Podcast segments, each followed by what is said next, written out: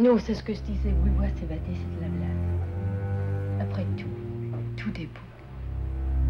Il n'y a qu'à s'intéresser aux choses et les trouver belles. Time has come. Catherine Bigelow! This and some of the other nice things that have happened to me in the last couple of days may turn me into some sort of hopeful optimist and ruin my whole life. Spoil? Did he spoil me? No! I remember quite clearly it was 1946 and I was 4 years old. My mother took me to see King Vidor's Duel in the Sun. All I know is that first, you've got to get mad. You've got to say, I'm a human being, God damn it! My life has value! Babel, Alejandro González Iñárritu. I'm a man. Well, nobody's perfect. Al film italiano Deserto Rosso di Michelangelo. It's just that all men are sure it never happened to them, and most women at one time or another have done it, so you do the math. Three artists in the presentation of the Palme d'Or. Adele, Leah, and Abdellatif Kechiche. Και όλα αυτά. Μια και η Ελλάδα θέλει τη ζωή μου. Της τη δίνω.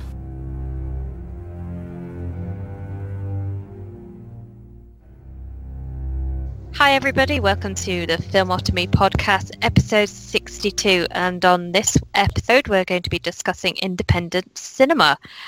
So this is going to be a very long podcast. We might be here for a while. So joining me today, I've got Robin. Hello. Hello Robin. I've got Joel. Hi everybody. I've got Doug. Hi everyone. And last but not least, it's Aaron. Hey there. Hi, everybody. Before we sort of get into the nitty-gritty world of independent cinema and the history of it and our favourite films, etc., let's try and determine what we mean by an independent film. Does anyone want to give me their definition? Well, I'll say unofficially, I think people will probably say it's like low budget film. But I think we're talking about films that are not by the big, the main studios. We'll talk about films made outside of that, I suppose.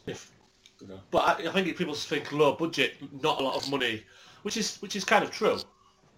I'd probably go in on that outside the studio system definition. I think that's a pretty good one, but even that, there get to be some sort of blurring of lines, like, is something like American Zoetrope that Francis Ford Coppola came out with that ended up being its own kind of studio on its own, or the films that come out of that, or even Miramax, that came, a lot of the movies that we think about as being these great indie films, like Miramax ended up being a pretty big studio on its own. Or even now we've got something like A24. Like, do you consider the movies that come out of those indies, even though that studio is kind of influential now? They're smaller budgets and all that. So there's some blurring of lines, but I think for me it's, anything out of that major studio system. What's the sort of first film that pops into your head when you think of the word indie? Not Indiana Jones. No, definitely not Spielberg. Oh. Don't get me started. Quentin Tarantino's story, that he worked in a video store. He wanted to make a film, so he wrote the screenplay. He was frustrated, and he chased up. He got his producer to chase for money. And then he sold a script, True Romance. And then he got to make this on a low budget with no location, and show his passion for film. I think that's kind of a good little story, whether you're a fan of his now or not, because it shows what, that video shop thing. It's almost like a cliche now. And make this small film, just so happened he was a brilliant writer, and from there you get Harvey Keitel on board. We had just gotten away from the cops. He just got shot. It was my fault he got shot. He's a fucking bloody mess. He's screaming. I swear to God, I thought he was going to die right then and there. I'm trying to comfort him. Telling him not to worry, everything's going to be okay, I'm going to take care of him. And he asked me what my name was. I mean, the man was dying in my arms. What the fuck was I supposed to do? Tell him I'm sorry. I can't give out that fucking information. It's against the rules. I don't trust you enough. Or maybe I should have, but I couldn't. Fuck you and fuck Joe. Yeah, I'm sure it was a very beautiful scene between you. Don't fucking patronize me. I have a question for you. Do they have a sheet on you where you're from? Yeah. Well, that's that then, man. I mean, Jesus Christ, I was worried about mugshot possibilities as it was. Now he knows A, your name, B, what you look like, C, where you're from, and D, what your specialty is. They're not gonna have to show him a hell of a lot of pictures for him to pick you out. I mean, that's it, right? You didn't tell him anything else that can narrow down the selection. If I have to tell you again to back off, me and you are gonna go round and round. We ain't taking him to a hospital. If we know he's gonna die. And I'm very sad about that, but some fellas are lucky and some ain't. Keep touching me for, man. I think of something like the Blair Witch Project, which, you know, was made for $10 or whatever it was. It was just a bunch of friends that are coming together to film something, you know, no script, no real structure, just on the fly, you know, looked incredibly low budget, handheld, but ended up, I think it stands as one of the most profitable films of all time, purely based on how cheap it was to create, yet how insanely popular it was at the box office. So, I mean, that's independent cinema where it's like they weren't even considering the fact of box office on their mind when they were making it, and that kind of wraps up independent film to me. Is that box office is not the main goal. It's more just let's create something and see what happens. Yeah, I mean, I'll second the Quentin Tarantino. I usually when I think indies, I automatically jump to Pulp Fiction. It's like that's sort of the line of demarcation. You know, that was such an influential film on everything that came after it, and that's usually the one that kind of jumps out to me. I think of first. Mm. No, I think the same. It's even like before Pulp Fiction and after Pulp Fiction. Mm-hmm. Kind of thing, you know. Most people think about it when you bring the scene of independent cinema. And Miramax is the studio for excellence, you know, of what was an independent studio meant. Yeah. So. Mm-hmm. I think also you think about the genre as well. It's not independent film's not a genre, but it certainly addressed a type of genre that was perhaps not all fluffy and light like Disney films. Mm. You know, the Tarantino again, but other like changing the narratives, changing how we end films.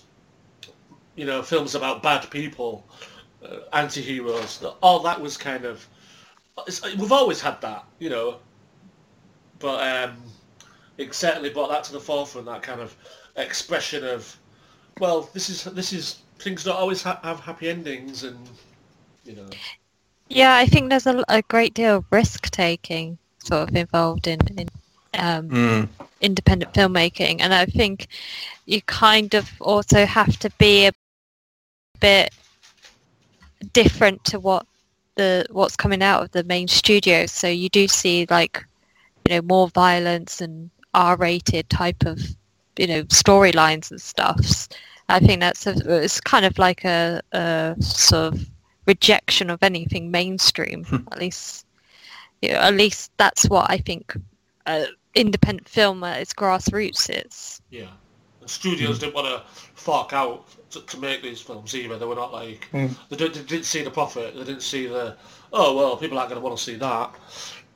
They do now, kind of more so than. But early 90s were like, no, we're not making this. Yeah, I think when you're freed from the constraints of studios, you're not having like test screenings, you're not having, you know, focus groups about every single scene and every single part of the script, and you're really doing what you want to do, what the filmmakers want to do, what the director, what the screenwriter, what the actors. There's no one sort of over controlling every little aspect of it to fit a certain mold or to meet a certain demographic or to make a certain amount of money. It's just about the film and the art itself. You're not having that domineering force of a studio really controlling the picture. And I mean, I guess that works in certain types of filmmaking, because obviously then it leads to a certain type of product that meets the market that it needs to. But independent cinema doesn't look at things in that kind of narrow aspect. And you're right, like it doesn't have the constraints of censorship or worrying about offending people or upsetting people. It just focuses on, we know what we want to make and we know what we need to do to get it made, and let's do it. Let's not worry about what happens afterwards. Let's go back in time. Okay, so I think we should go back to Robin when you were a young man. We're going that far back. So the 80s and the 90s. This seems to be like your era, really. This is like what you say when you started getting interested in film. Yeah.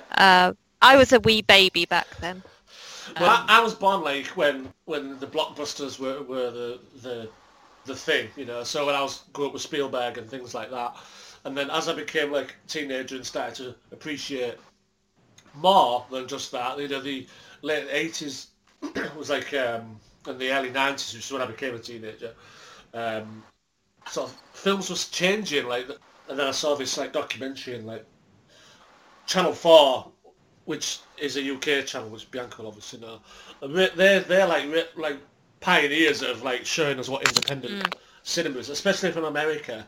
So there's all these films like, and directors we know now, like Spike Lee, Gus Van Sant and Robert Rodriguez, you know, El Mariachi, I don't know if anyone's seen it, Drugstore Cowboy, Do the Right Thing, Mystery Train, you know, Jim Jarmusch.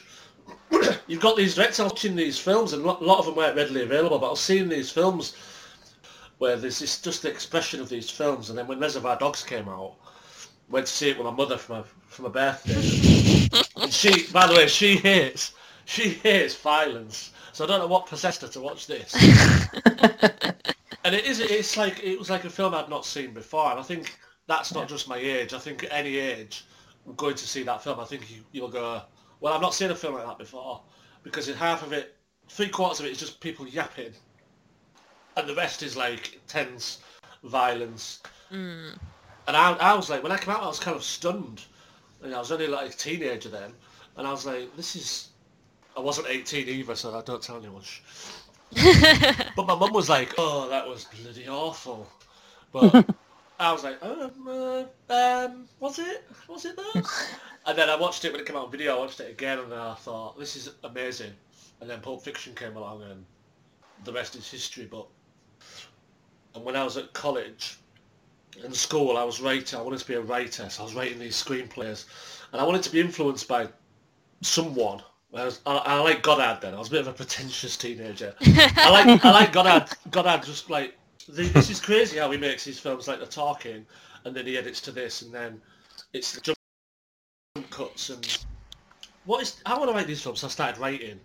And films like Hal Hartley, who made The Unbelievable Truth, Whit Stillman, who made Metropolitan, I'm sure you know these films. Linklater, you know who he is. He made Slacker, Sex Lies Videotape, Soderbergh. You know, people thought that was a boring film. I was just fascinated by these films, so I started writing like that, and this was like my inspiration.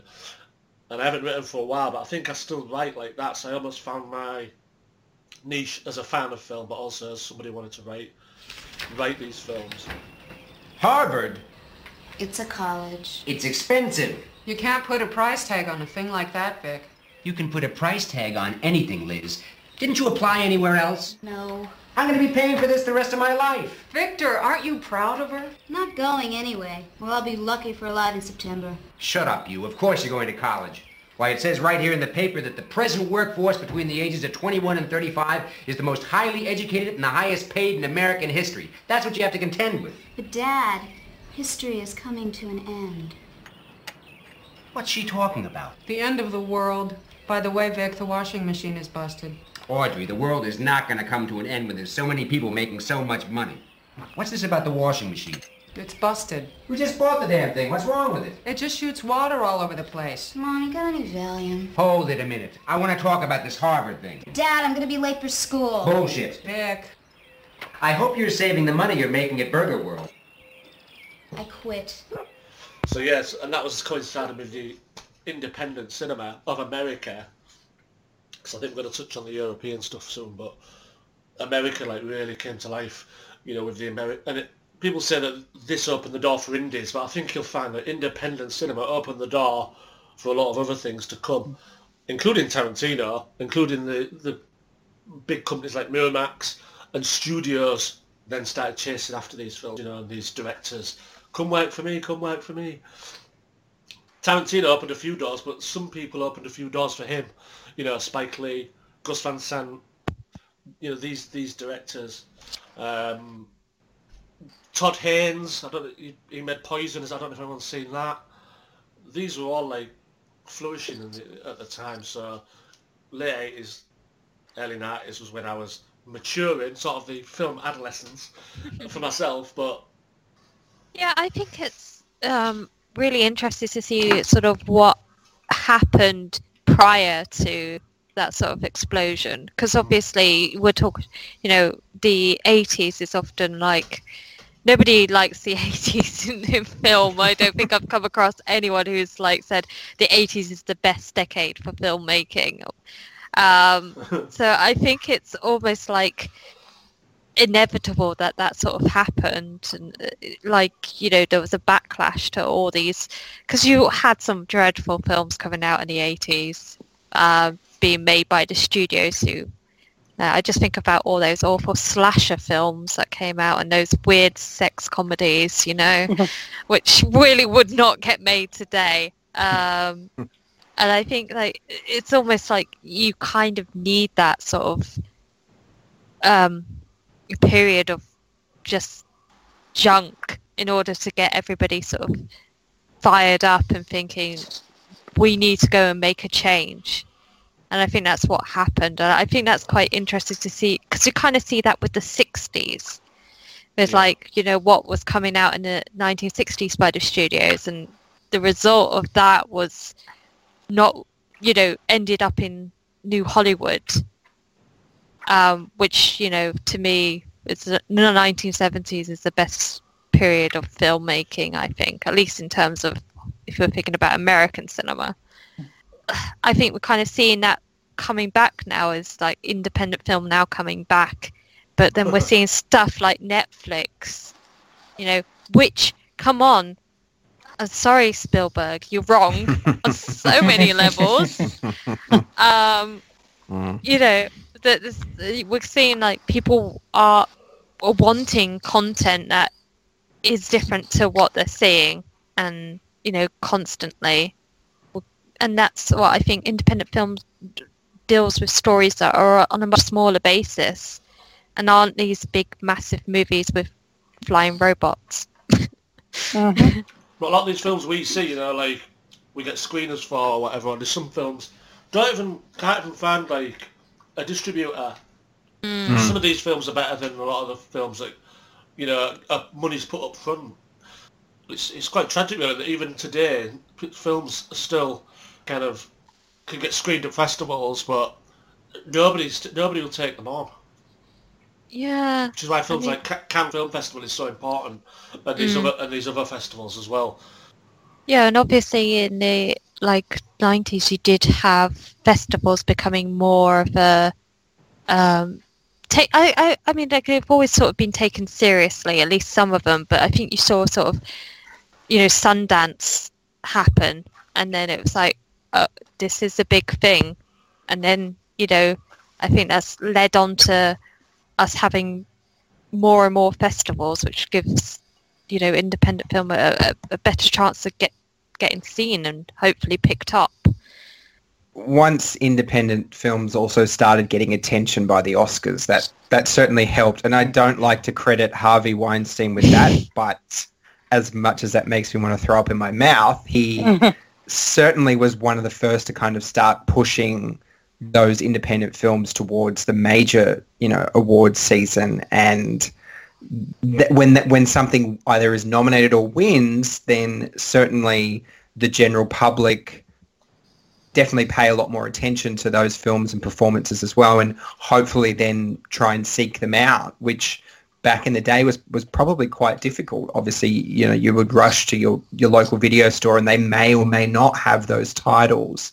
And I guess that's where you're saying like something like Netflix now is such a blessing, because you may not have had the opportunity to see a lot of these films before, and yet now they're all well within your reach. And that's a huge change, because it's just that accessibility factor opens the world to independent film like never before. Yeah, and add to that companies like Criterion and Janus Films and Kino Lorber that, you know, managed to get these films, distribute them with physical copies, you know, that so everyone can have them if they have access, you know, to their sites and have the money to pay for the copies, you know. Filmstruck was another pioneer in that we can have access to these films via the internet, like Netflix, and the Criterion channel, of course, that is supposed to, you know, premiere the next month, I think, in April. It is going to premiere April. Yeah. Yes, I can't wait. So we can see these films today, you know. I want to add to what Bianca said earlier about how somehow the indie explosion, the indie boom that we have in the 90s is a response to all the blockbusters from the 80s. It reminded me a lot about neorealism, Italian neorealism, that it was a response to all the films that came before that were called like White Telephone Films, I think it was called. They were like sort of rom-coms, Italian rom-coms that they were like melodramas and all that stuff. And then, you know, Sabatini began like, no, we need this kind of films that deal with real problems that we're facing, with people that are not actors, you know, making this, not professionals, you know, like The Bicycle Thieves and other movies that came at the time, Roma Città Abierta, Rome Open City, all that stuff, you know, that were a response to all that melodrama films that, like Sabatini said, meant nothing to Italian history, Italian culture, unless you were rich, you know. Yeah, I think as well, if you think about had happened to Italy as a country, it's, you know, it had, you know, its major film production, you know, destroyed pretty much. And, you know, there weren't these studios, backlots for them to actually go film on. So they didn't have much of a choice but to go and film on the streets. And I think for me, that's where I don't really know much about independent film prior to the 1950s, which, you know, there must have been independent films being made, I guess, but just it really wasn't, I guess they weren't really shown or... Well, United Artists, you know, attempted to be sort of the... independent, didn't they? Well, the translation of that back then of what independent cinema, you know, they wanted to go their own way, so to speak, which is kind of, I suppose, early indie. I don't think you'd call it indie cinema, but you know what I mean. Those four wanted to kind of go their own way, away from the big guns. Maybe something like RKO too can count like something like indie cinema, but you know. RKO had Citizen Kane, had King Kong, so I don't know. I think that doesn't count as indie cinema in my eyes. So yeah, it's difficult to determine.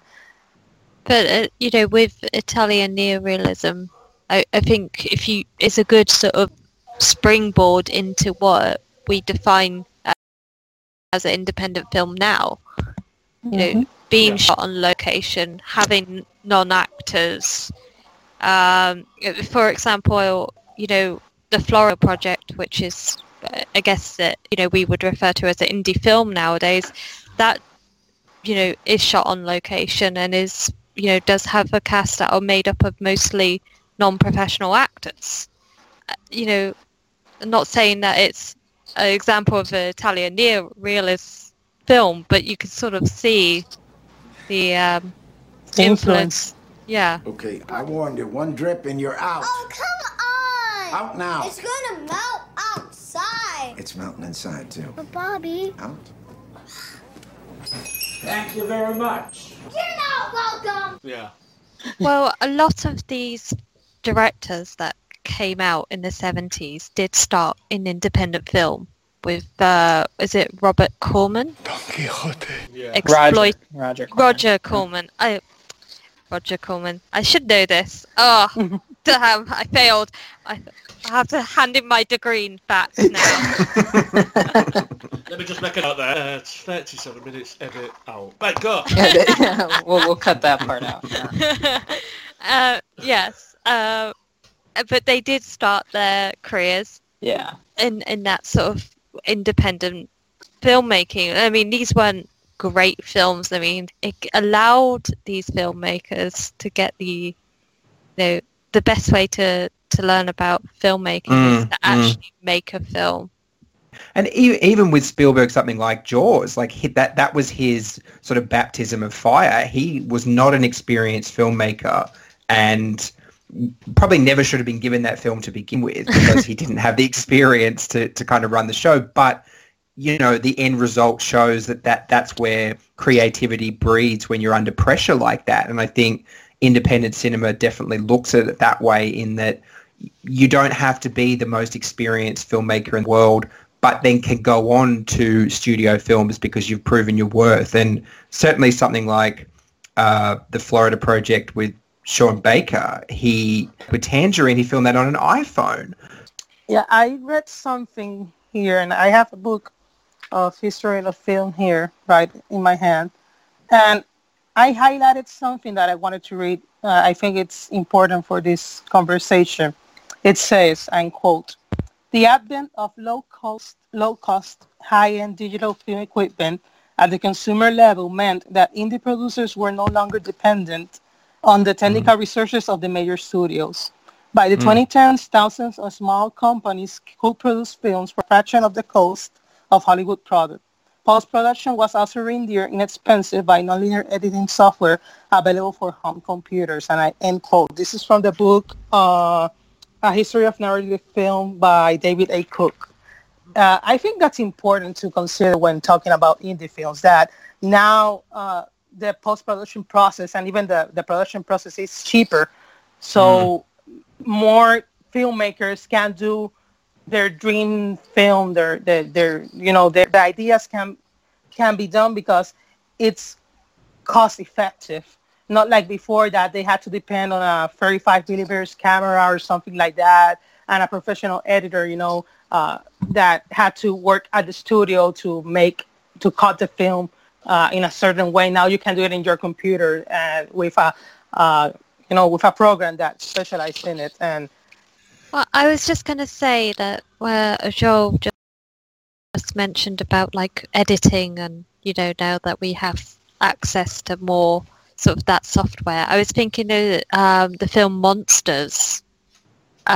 Is it Gareth Edwards? He's the director who then went on to do one of the Star Wars films, Rogue Nation or whatever. Don Quixote. Rogue One. Rogue Nation is a completely different film. Alright, so 42 minutes edit out again. Well, Gareth Edwards, he made Monsters, which if we'd all seen Monsters, I don't think we would have realised that it was made on such a small budget, because that film does not look like it's made on a small budget. I mean, it's a monster movie. Those tend to be have huge budgets, but he did all the sort of after effects and special effects on his laptop in his bedroom. That's amazing. Did Star Wars as well? I don't think so. If he did, that was amazing. But talking about Star Wars, the original Star Wars, would we say that is an independent film? I want to learn the ways of the Force and become a Jedi like my father. It could be argued. I don't know. George Lucas wasn't that known at the time, right? Or, well, he had a film already made, but I don't know. Well, he had American Graffiti. Yeah, that's what I thought too.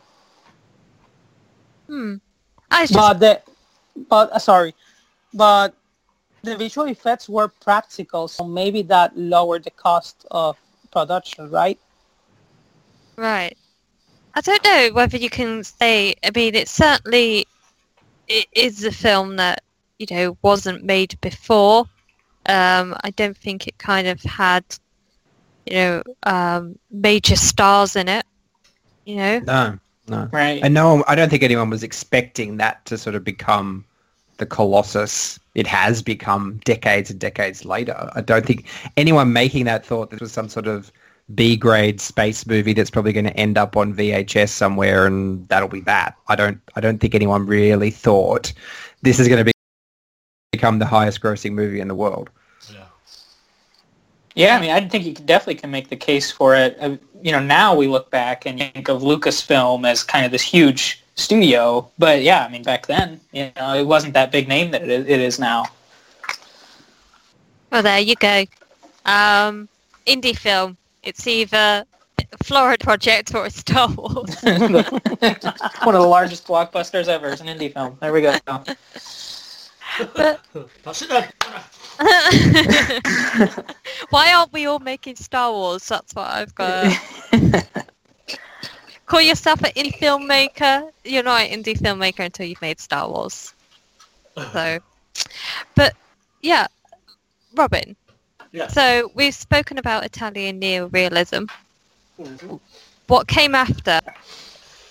French New Wave, possibly. Sort of late 50s. I remember when the French filmmakers was like Truffaut, Godard, were like... Well, Godard, I think, was the main culprit. I think Truffaut was quite a nice fella. I think Godard was like, oh no, French cinema's rubbish. And he kind of like slammed the Cannes Film Festival as well, and I think they kicked him out.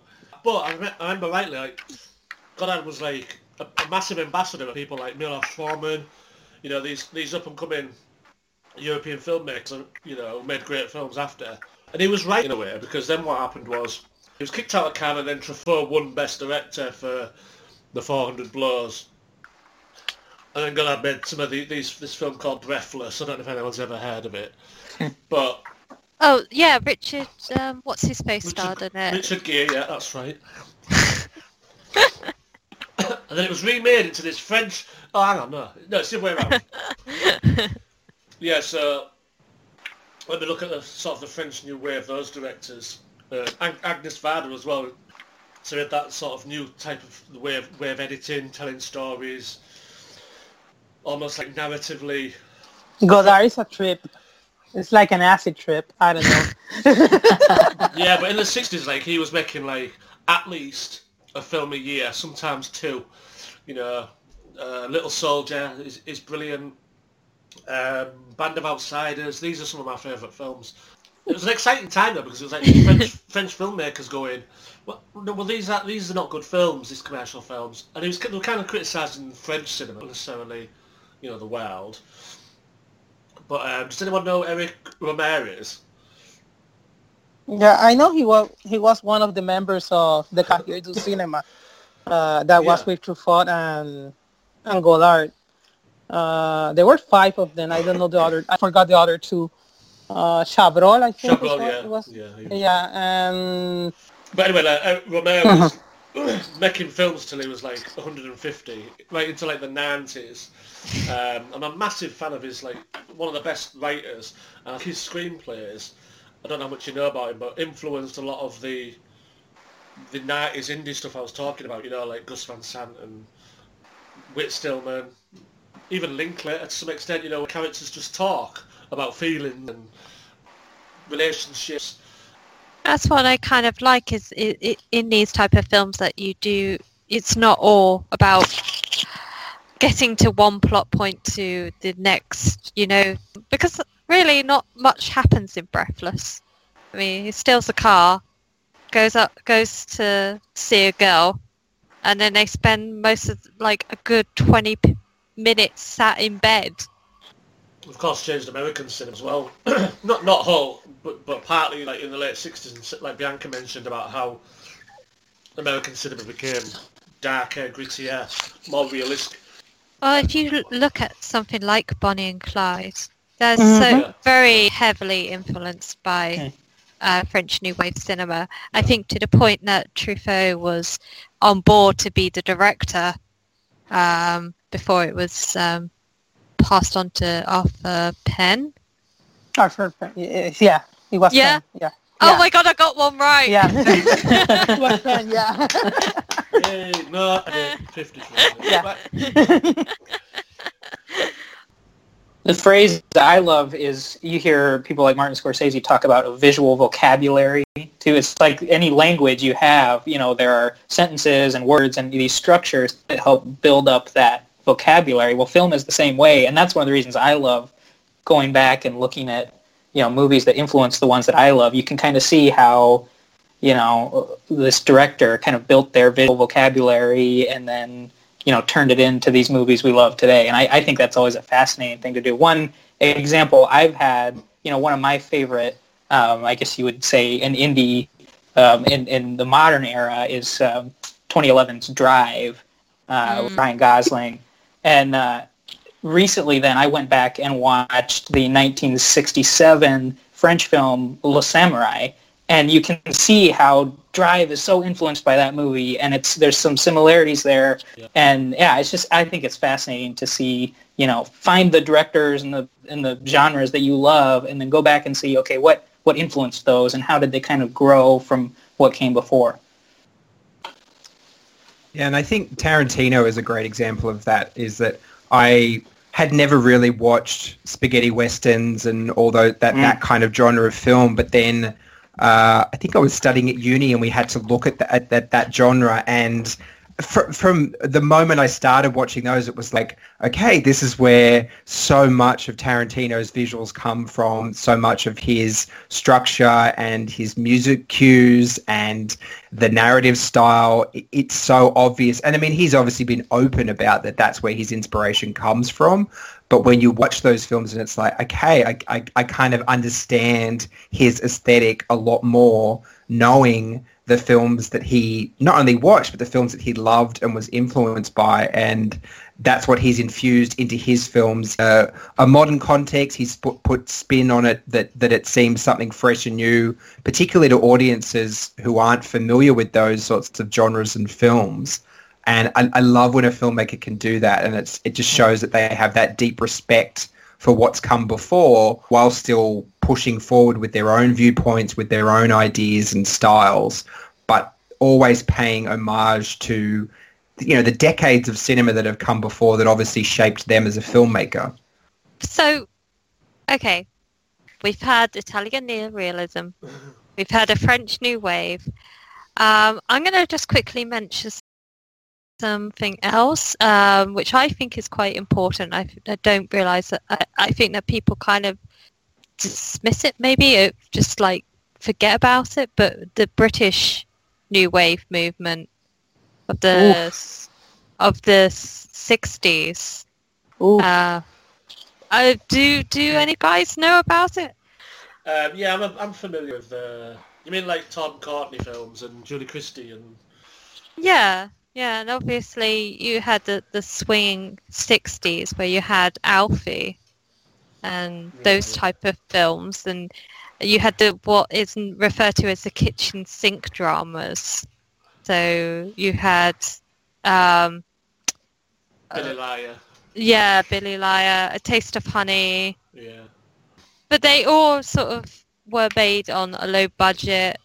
They were, you know, mostly non-professional actors, I guess. They weren't really sort of well-known actors. I mean, we think of Michael Caine today, and he's like a household name. But there was a time where Michael Caine was just, you know, some bloke who spoke in a Cockney accent, you know.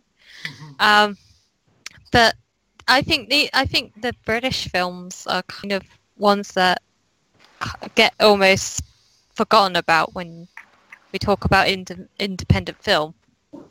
Well, I think like the 90s for British cinema was really good. I mean, you had The Crying Game. You had films like Trainspotting. You know, Danny Boyle with his movies. Is it hard to remain an independent filmmaker?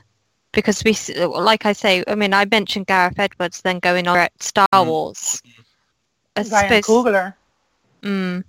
Yeah. Ryan Coogler directed Fruitvale Station, then he directed Creed, and now he directed Black Panther. I think it's a perfect modern example of that. I think that the studios obviously see that it's a launching pad for to get their attention, and not that all independent filmmakers want to start making studio films, but when they come calling and they're offering you giant budgets, and I think the studios now are maybe a little more willing to give independent filmmakers the freedom to remain somewhat independent. By all accounts, Ryan Coogler with Black Panther was given pretty free rein by Disney to create the look, the style, the narrative that he wanted.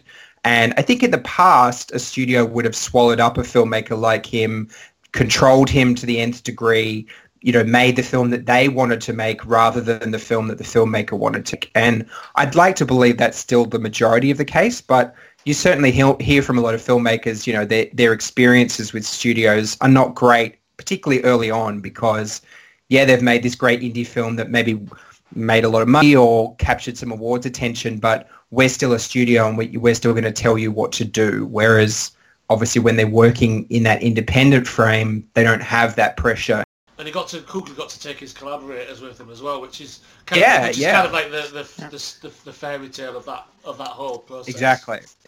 Yeah, I mean, I think you can look at people like, you know, Darren Aronofsky. I mean, he certainly makes films, I think, very much his own way. Yeah. Even, you know, like the Coen brothers. You know, they got their start. You know, Blood Simple, I think, is something we'd look at as an indie film. Stick your finger up the wrong person's ass.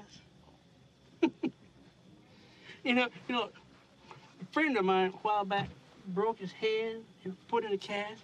The very next day he falls, protects his bad hand, and he breaks his good one. So now he breaks that too, you know? Fall.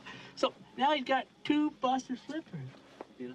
So I said to him, I said, Creighton, I hope your wife really loves you, because for the next 5 weeks you can't even wipe your own goddamn ass.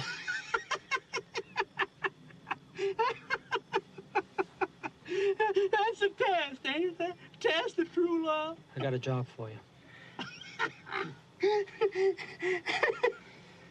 Well, it pays right and it's legal. I'll do it. And as they've gotten bigger, to me, their movies still have this feel, that kind of indie feel to them. They're very much Noah Coen Brothers movie when you see it, right? It's very unique, and they do things their way, even if they're still working in the studio system. So maybe there are some like that that have opened some doors. And grab your pen and paper and get some notes down. Let's get some indie recommendations. Who wants to list a few? Well, Doug, you want to just quickly touch on, like, Australian? Is there anything, like, from down under, independent-wise, you would like us to see? I know we've done this recently on the podcast, but you can have too much. Well, I mean, not to brag, but given we gave the world the very first feature film, we gave the world the very first independent feature film as well in the story of the Kelly Gang. But it's interesting with the history of Australian independent filmmaking. Obviously, working in the early 1900s, there were no studios, so everything was independent. But from the history I kind of looked up, around 1912, the government got a lot more involved and actually actively started funding and commissioning films. And since then, we don't have a huge landscape of independent Australian films purely because the funding is there. And this country really does sort of honour filmmaking and want to create films. They're not, I wouldn't say that in that regard they're studio films, but there is some involvement from government funding, which I guess gives some control that it's not a purely independent sense.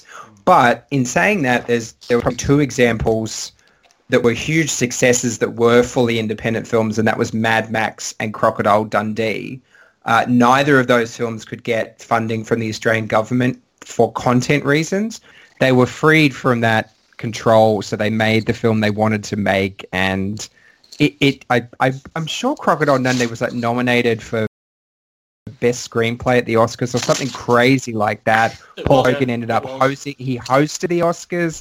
Like, it was a phenomenon like this country has never seen, and that was a fully independent film with that they raised the funds themselves and they created it. So Bianca, what do you have any recommendations for us or everybody else? I would definitely say Danny Boyle's very early works I consider as quite independent. I think Trainspotting is quite an independent film, and same with Shallow Grave. But The Crying Game I've mentioned, I think that's a very independent film, and again is a film that really sort of helped put British cinema sort of back on the map, because it kind of almost sort of had fallen off by then. We were making a lot of period dramas and stuff, but then 90s we saw more of a revolution in that type of indie scene. So but recently I've had a good time, and obviously anything from the new wave and Italian neorealism.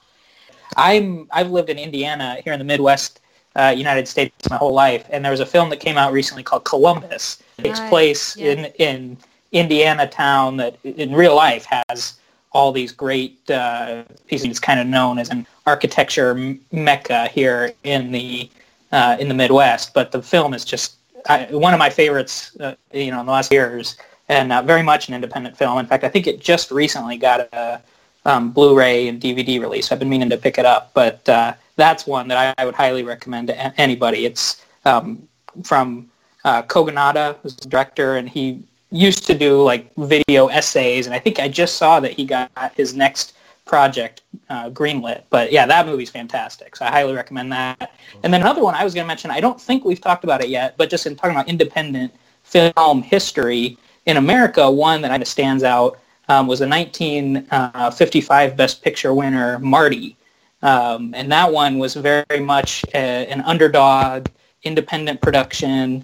Nobody really thought it was gonna, and then boom, it wins Best Picture, and I feel like it doesn't get talked about as much anymore. But that was an early Paddy Chayefsky screenplay, and then he went on to, have so many great screenplays. So those are two, Columbus and Marty, that I kind of list some of my favorites. Nice.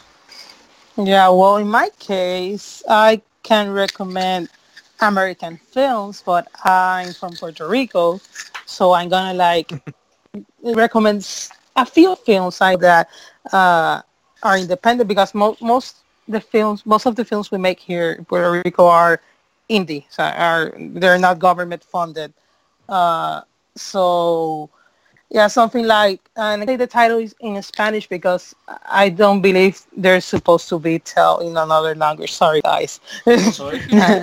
Guagua Aérea, for example, Broche de Oro, something like Mal de Amores from the 2000s, and obviously Lo que le pasó a Santiago, which was the only film ever in Puerto Rican history that got nominated for Best Foreign Language Film in the Oscars, and it probably will be the only time, because we can't compete in that category because we're a U.S. territory. So yeah, thanks. That's ridiculous. That is ridiculous, because the UK have submitted films based on the language. Welsh films, an Iranian film recently was shortlisted based on. So it should be based on the language spoken rather than. Yeah. So, I'll just recommend a few just from the same era that I keep banging on about, which is sort of 89, 90, 91, 92. Metropolitan, which I mentioned, which is a really intelligent film. Slacker, Richard Linklater, it's just like, goes from one character to the next. Really clever film. And it's like a bunch of conversations. The Unbelievable Truth, like a really quirky comedy. And this Hal Hartley was, you can see he's influenced by like Godard as well. And Clark's, I think Clerks, everyone's seen Clerks, but as a first feature, that's like a must. because it's so funny, so clever, and you can see the restraints. You know, it's all just in a shop, and that's not deliberate, you know. So, and then three sort of international films from that era: La Femme Nikita, which was like one of Luc Besson's first films. You wouldn't believe it was a low-budget film when you watch it.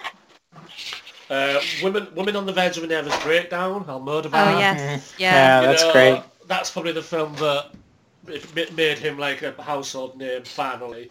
And then Raise the Red Lantern, which was like the Chinese cinema was making a comeback as well.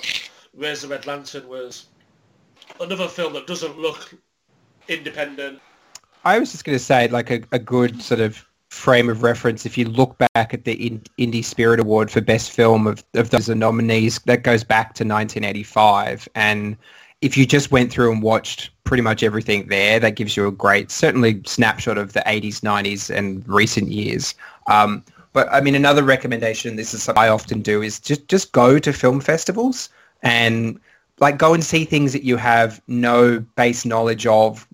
Grab one of those kind of multi-pass things and see a bunch of films, even if you know nothing about them. Film festivals are obviously the greatest collection of independent cinema every year.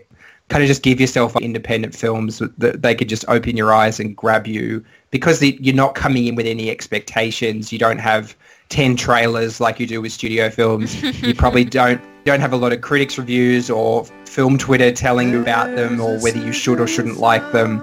You really get to have a great cold experience with those independent films, because there's no expectation. There's no heightened sense of, I know what this film is going to be and I know what I want it to be. You allow it to be whatever it is on the screen. So, and I know that pretty much most cities in the world now have a film festival. So that the accessibility is so much better than it was once upon a time. So it's out there, and you just have to go along and find what you like, and you never know what you're going to get.